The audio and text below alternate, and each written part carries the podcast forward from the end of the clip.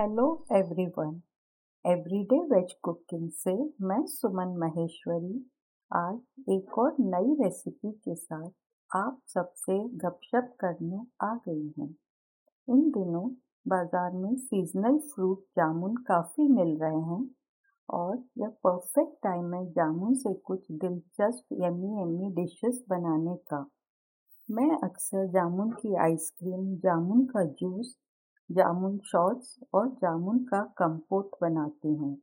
जामुन का कंपोट यानी कि जामुन का इंस्टेंट जैम आज मैं tasty and refreshing jamun shots की एक बहुत ही सरल और आसान रेसिपी शेयर कर रही हूँ, जिसे आप जब चाहे तब तुरंत बना सकते हैं और अपने परिवार के साथ एंजॉय कर सकते हैं। आप चाहें तो अपनी किटी पार्टी या फैमिली फ़ंक्शंस में जामुन शॉर्ट्स स्टार्टर के रूप में सर्व कर सकते हैं। आइए अब आप तीन सर्विंग के लिए सामग्री नोट कर लीजिए।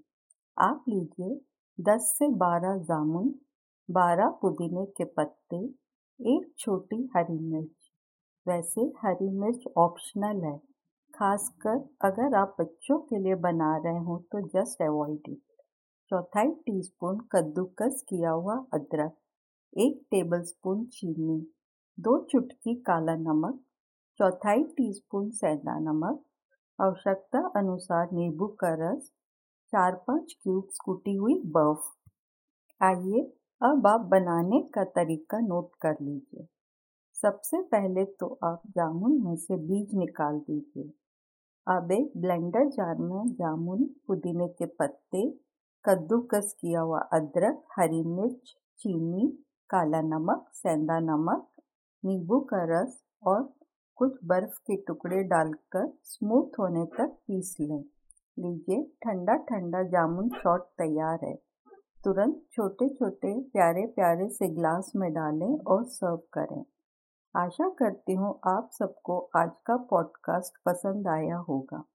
मैंने डिस्क्रिप्शन बॉक्स में इस रेसिपी का लिंक शेयर किया है। आप मेरे फ़ूड ब्लॉग में इस रेसिपी को हिंदी और इंग्लिश में पढ़ भी सकते हैं। अपन जल्दी ही फिर से मिलेंगे और यूँ ही गपशप करते हुए एक और नई रेसिपी बनाएँगे। Bye have a nice day